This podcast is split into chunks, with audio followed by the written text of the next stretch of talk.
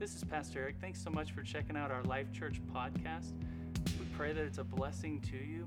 For more information about Life Church, check us out at lifechurchutah.com. Well, good morning. Great to have you in service this morning. Thanks for coming and being a part. I know many of you are here to be a part of our special baptismal, which will take place just in a few moments. So, thank you for being here, and we welcome you to Life Church.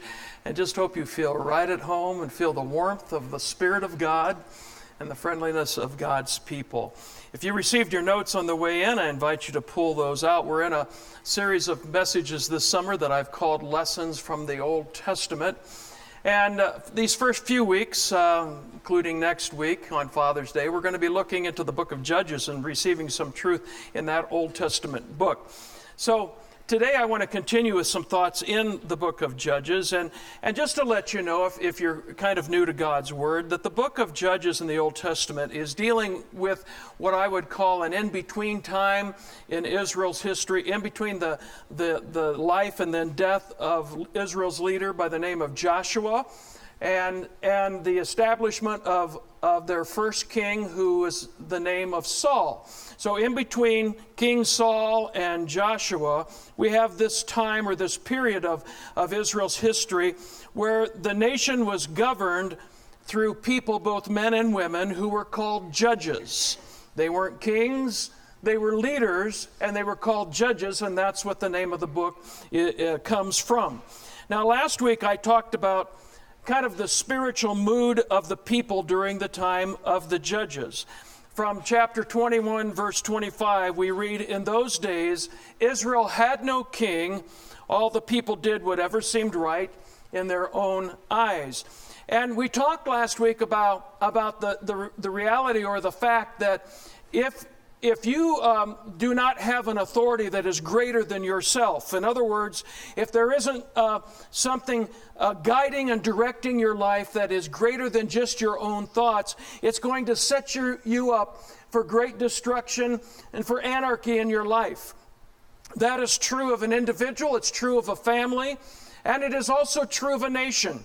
If, if a nation is like Israel was at this time, uh, with no king, no rulership, everybody doing what they wanted, making their own rules, it sets that nation up for anarchy. And that's exactly what happened for Israel during this particular time. They were a nation in chaos. Now, the problem wasn't that they had no king, the problem was that they did not follow their true king, the Lord Jehovah. They didn't follow him. And and from that came a disintegration of their society. Listen to the headlines, these headlines that uh, would, would have come out of Israel at this particular time. From uh, chapter 5, we could have made that headline Woman Judge Says Travelers No Longer Safe on Highways. Uh, from from chapter 9, we could have written a, a headline Family Feud leaves 69 brothers dead. Whoa, that really happened. From chapter number 16, we could have written the headline Powerful Government Leader Caught in Sex Scandal. We could have written that in our day. Uh, from chapter 19, a gang rap, uh, rape rather leads to victim's death and dismemberment. That actually happened. Ooh, it's tragic. It's, it's gruesome. And then from chapter 21, we could have written this headline Girls at Party Kidnapped and Forced to Marry Strangers. But it actually happened. The truth is, not everything in the Bible was great. Not everything was, was wonderful. There wasn't victory all the time. The reality is that some of the worst times in Israel's happen, in Israel's history happened during the time of the judges.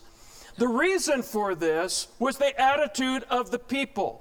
And chapter 2, verse 10 tells us that attitude. It says, After that generation died, and it's speaking here about the, the generation, Joshua's generation, the generation that had come out of Egypt, had been set free from slavery in Egypt. After that generation died, another generation grew up who did not acknowledge the Lord or remember the mighty things that God had done for Israel.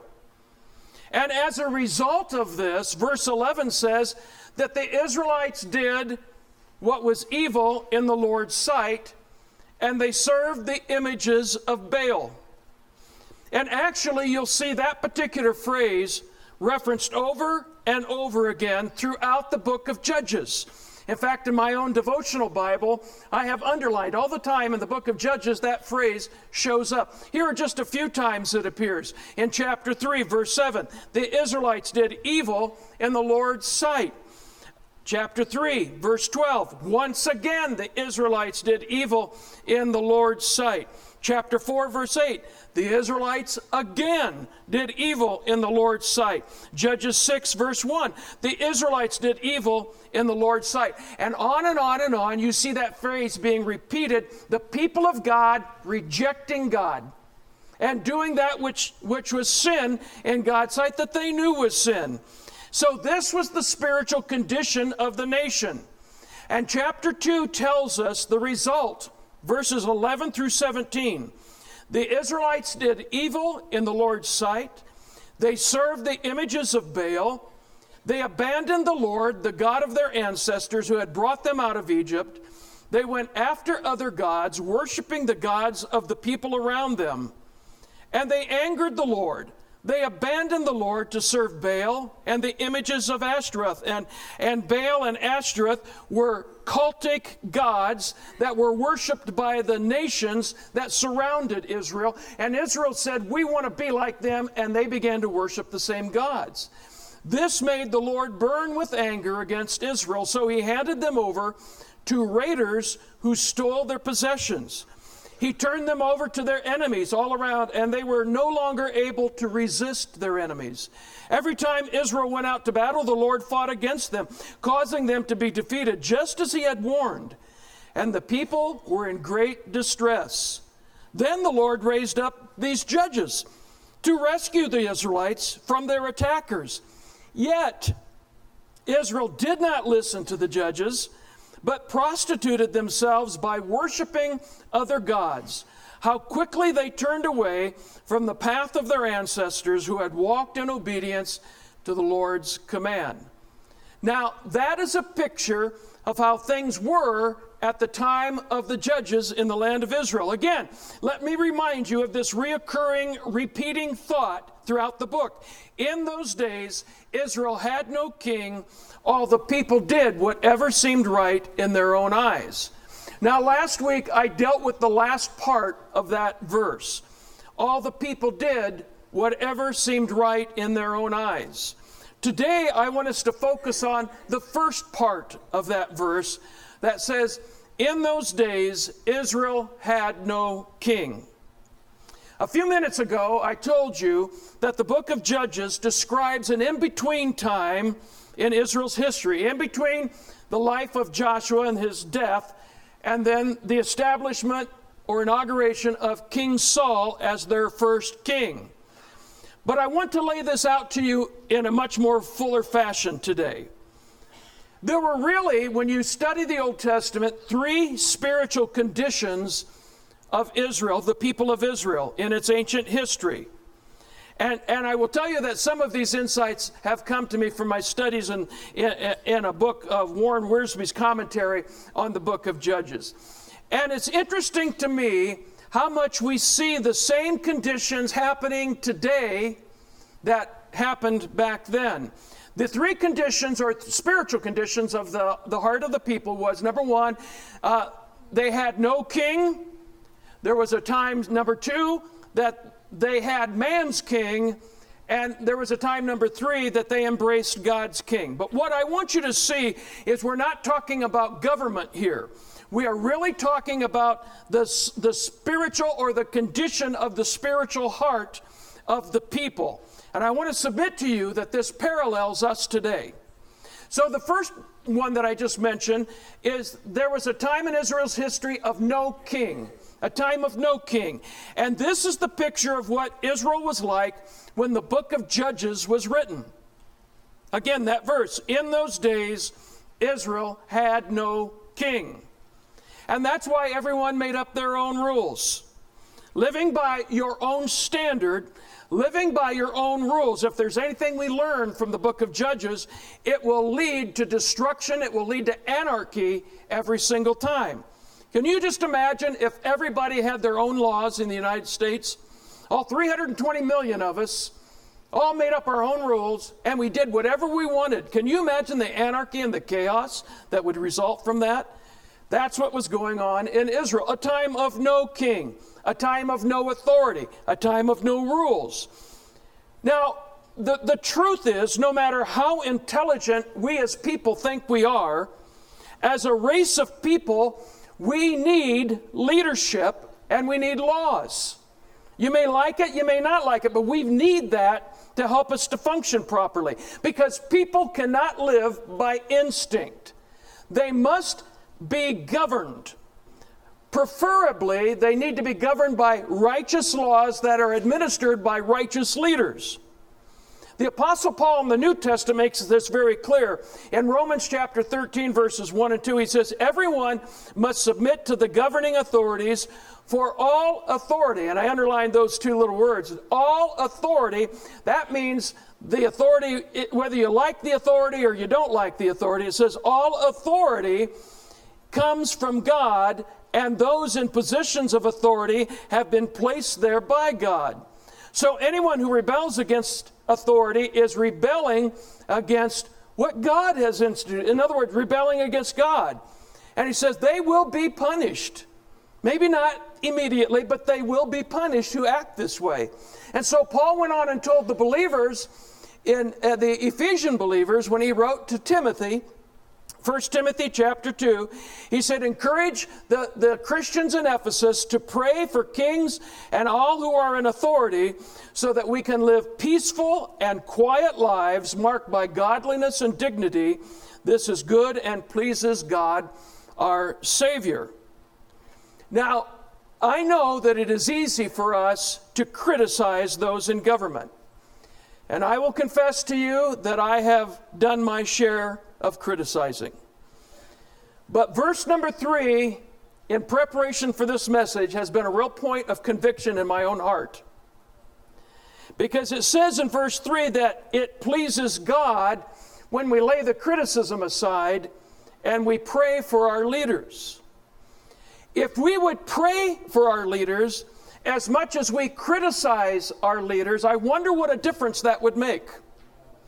I wonder what decisions would have come down or could have come down that maybe would have had a different direction, that maybe could have had, turned out more positively than negatively. Here is what I have learned in life, and this is important. If you develop a critical spirit against authority, even if you feel the criticism is deserved, it will corrupt your soul. It will corrupt you. It'll, will, it will corrupt and pervert your own spirit. If you become hypercritical of government, and sometimes it's easy to be that way, it won't be long before you'll become critical and disrespectful of all authority. Whether that authority is police authority, whether it's uh, parents, whether it's teachers in school, whether it's pastors of churches, whatever that authority might be. And that's one of the reasons why you never see God saying to his people uh, uh, to criticize authority. He never has to tell us to do that, he knows we'll do that naturally. He's telling us to pray for people in leadership positions. Why? Because they carry a heavy burden and they have been placed there by God. So if you disrespect authority on one level, you will begin disrespecting, it'll become part of your nature, authority and leadership on all levels. Not only the people, but you'll also become critical of the rules that have been established to bring a, a, sense of peace within our government and within our sense of society. So, right now, we have protesters who are turning violent on American streets during this political season. And you've seen it on the news, as have I, and you just are repulsed by, you can't believe that people would act this way. But it's a sign of something far deeper, I believe, that's been allowed to grow in the hearts of those who are protesting and those who are violent. There's a fundamental flaw within their spirit that is bringing that out. Going back to, to a verse that I shared with you last week, it was Proverbs 29, verse 18. And it simply says this that where there is no vision, the people cast off restraint. So the automatic question is where there is no vision of what? No vision of what? It's not talking about your eyes, it's talking about your heart. Where there is no vision of God, where there is no vision of accountability to God, where there is no respect for authority, what happens? People cast off any restraint that keeps them from doing evil things, and they'll start doing all manner of evil. Why? Because they have no vision of accountability, the accountability that would be coming. Now, just because they have no vision of it doesn't mean it's not coming. They will be accountable. But where there is no vision, people think they can get away with anything, and they do whatever they want. So if you have no king besides yourself and your own self interest, you are setting yourself up for judgment. Listen to, again, Romans 13, verse 2. Anyone who rebels against authority is rebelling against what God has instituted, and they will be punished. Now, that may not happen by Tuesday afternoon, but they will be punished if they don't repent of their ways. So, what do you do if you disagree with those in authority? How do you handle it if you are in disagreement? I want to offer three simple suggestions. Number one, learn to pray things through. Pray for a for a clear pray for clear thinking about the matter. I just want to submit to you that just because you disagree with something doesn't mean you're right and they're wrong. You may be wrong. And I think that you need to accept that there are times when you think about certain things and your thinking is askewed, it's off, it's wrong. And you need to accept what has been shared with you, what has been given to you in terms of the authority that's been placed over you. And so you need to say, God, help me to have a clear mind. Help me to have clear thinking about this. If I'm wrong, show it to me that I'm wrong. But if, if, if not, I pray that your will and your truth will be revealed in the matter. The second thing I want to suggest to you is that you talk to each other and you talk about one another respectfully. Talk to one another and talk about one another respectfully. Anybody can criticize, anybody can be ugly. It takes no talent to do that. But be a person who blesses and encourages, not tears down. And even if you disagree with someone, disagree with them respectfully. And then the third thing I would say is trust God to bring about the right decision, the right course of action. That ultimately God is in charge and He's going to move through this thing. Now, I will tell you that through the years, all 39 years of my life, there have been many times. Thank you, brother. there have been many times in those years when I have disagreed with decisions that those who are in spiritual authority over me have made. And maybe that decision affected me. But the Bible says this in Hebrews 13 17 Obey your spiritual leaders and do what they say. Their work is to watch over your souls, and they are accountable to God. And so, what did I do when I disagreed with those in spiritual authority over me? I submitted even to decisions that I didn't agree with. And God, I will tell you that through these years, I've lived long enough that God has incredibly blessed me because of my attitude of honoring those in authority over me, even if I disagreed. I prayed for them that if they were wrong, that God would correct the situation. But I prayed that if I was wrong, God would correct me. And even if I never saw it resolved in my lifetime, I knew that God would take care of the situation and the issue. So I submitted, and God has blessed me in this. And I want you to know that in the end, God is going to make everything right. Everything will turn out right. Again, it may not happen by Tuesday afternoon, but it's going to happen. God is going to bring things to the right. Again, it is possible that you are wrong. Submit yourself to the searchlight of the Holy Spirit within your life. But by submitting, you are submitting to your leadership, you are leaving room for God to work in that situation instead of forcing your own will on it, which always brings division and hurt. But if you become rebellious, if you become disrespectful, you'll hinder the favor of God upon your life. And I don't want to see that happening. So I want you to think about that this morning. The time of no king in Israel's history. The second time, that, or second uh, condition of the, of the people was the time of man's king. And the book of 1 Samuel is exactly that. It's talking about a time in Israel's history where they chose their own king. The people of Israel wanted a king like the nations around them, a literal king, and so they whined and they, they complained until they actually got what they wanted. They clamored until God said to, to uh, Samuel the prophet, Go ahead and give them a king, because this is what they want. And then it's interesting what the Lord says to Samuel. He says, They're not rejecting you, Samuel, they're rejecting me, the Lord. They don't want me as their king, they want a literal king in my place. And you know what? They got what they wanted, but they didn't get what they needed. When you go back to Romans 13, verse 1, it says, Everyone must submit to governing authorities. And then I underlined this part all authority comes from God. And those in positions of authority have been placed there by God. This is something that I have learned through the years, and I really want you to catch this because it's important that you understand it. Sometimes God gives us the leader that we need, and sometimes God gives us the leader we deserve. Israel got the leader they deserved. King Saul, they wanted him. He was a man that they wanted. The Bible says that he was tall, he was handsome, he was charismatic. Everybody loved him. They looked at him and said, This is our guy. He's the guy that's going to lead us. But when he got power, and this happens to a lot of people, when they get power, his true heart began to show. And it showed him to be a man who had an appearance of goodness, an appearance of godliness, but his heart was far away from God.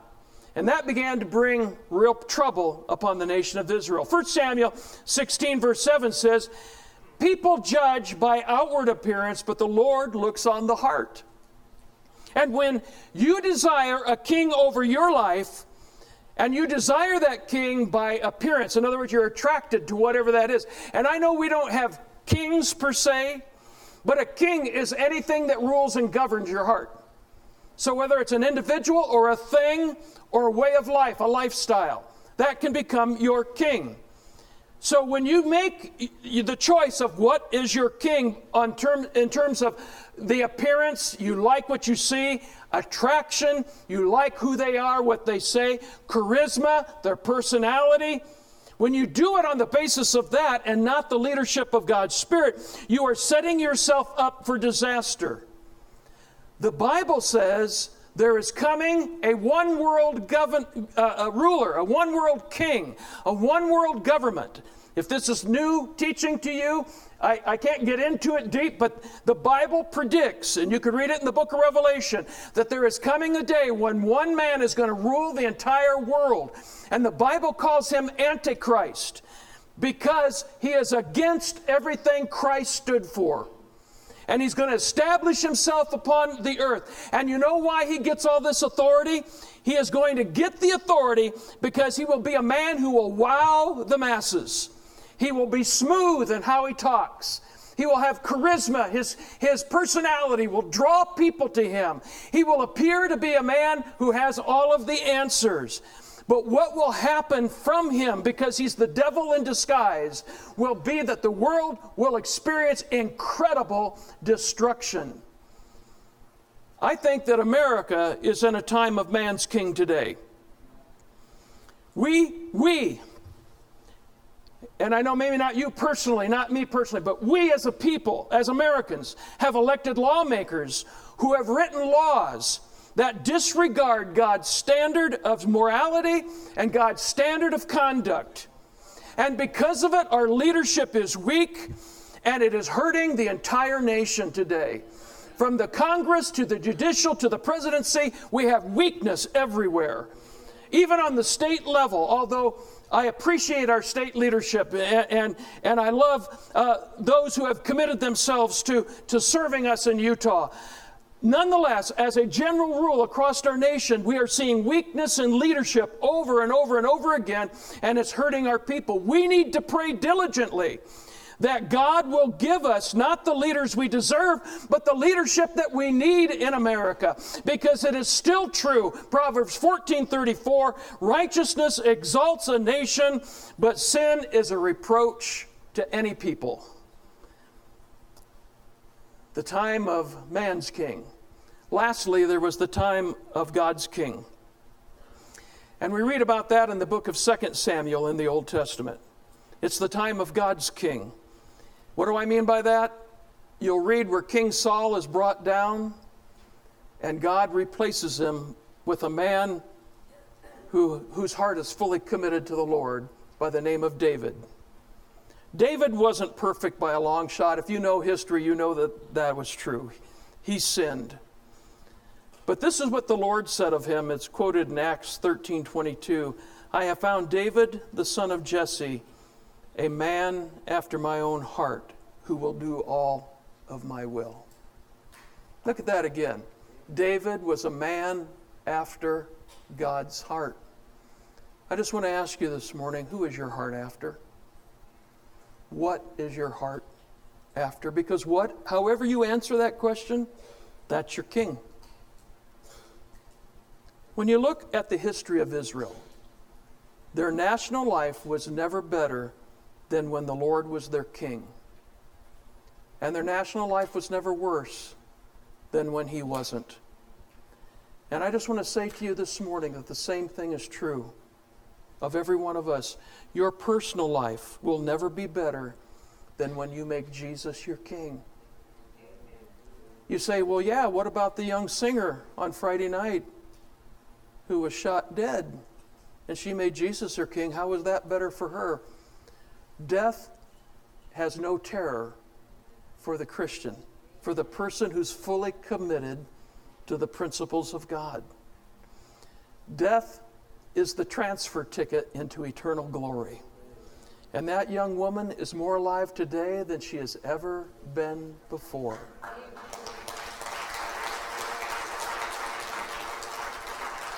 But I will tell you this that your personal life will never be worse than when you try to put yourself on the throne of your life. Eventually, Israel backslid into a no king condition again. And they were conquered by a variety of different nations. Historically, we know that to be true. During the time of Jesus, they were under the rule of, rule, of, of Rome, under the rule of Rome. And Israel's leaders even admitted that's that, that that's the way that they wanted it when they rejected Jesus before Pilate, the Roman governor. And this is what they said, quoted in John 19 15 We have no king but Caesar. You know what happened right after that?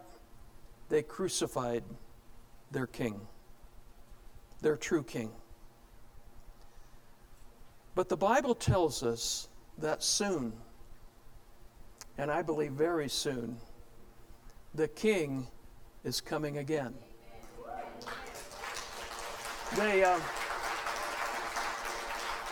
they crucified him on a cross and he did die, but the author of life could not be left in a tomb. He was placed in a borrowed tomb, but three days later he burst forth from that tomb triumphant over death, hell, and the grave. And he ascended back to the Father. But he made us this promise the same Jesus who has gone away will come again, just as you have seen him leave, to receive every single one of us who know Jesus as our personal Savior, who have committed our lives to him and received him as Savior and Lord. He is coming back for those. So, how about you? Is Jesus your King? Is he your king today? I'm going to invite you to bow your heads.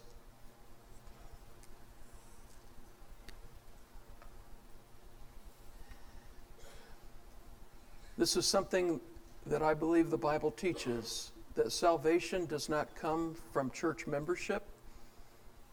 It does not come by being a part of an organization. It comes only through being born again. That's what Jesus told Nicodemus in John chapter 3. You must be born again. And that happens when you're born anew into the kingdom of God. It's not a literal birth, it's a spiritual birth. And I want to give opportunity for those of you that are here today who have never made Jesus your true king. Maybe your king has been a religion. Maybe your king has been an attempt to live a good life, and you're putting your faith in that. None of those things will make us right before God. The only thing that makes us right before God is to receive Jesus as Savior and Lord. This is Pastor Eric. Thanks so much for checking out our Life Church podcast. We pray that it's a blessing to you. For more information about Life Church, check us out at lifechurchutah.com.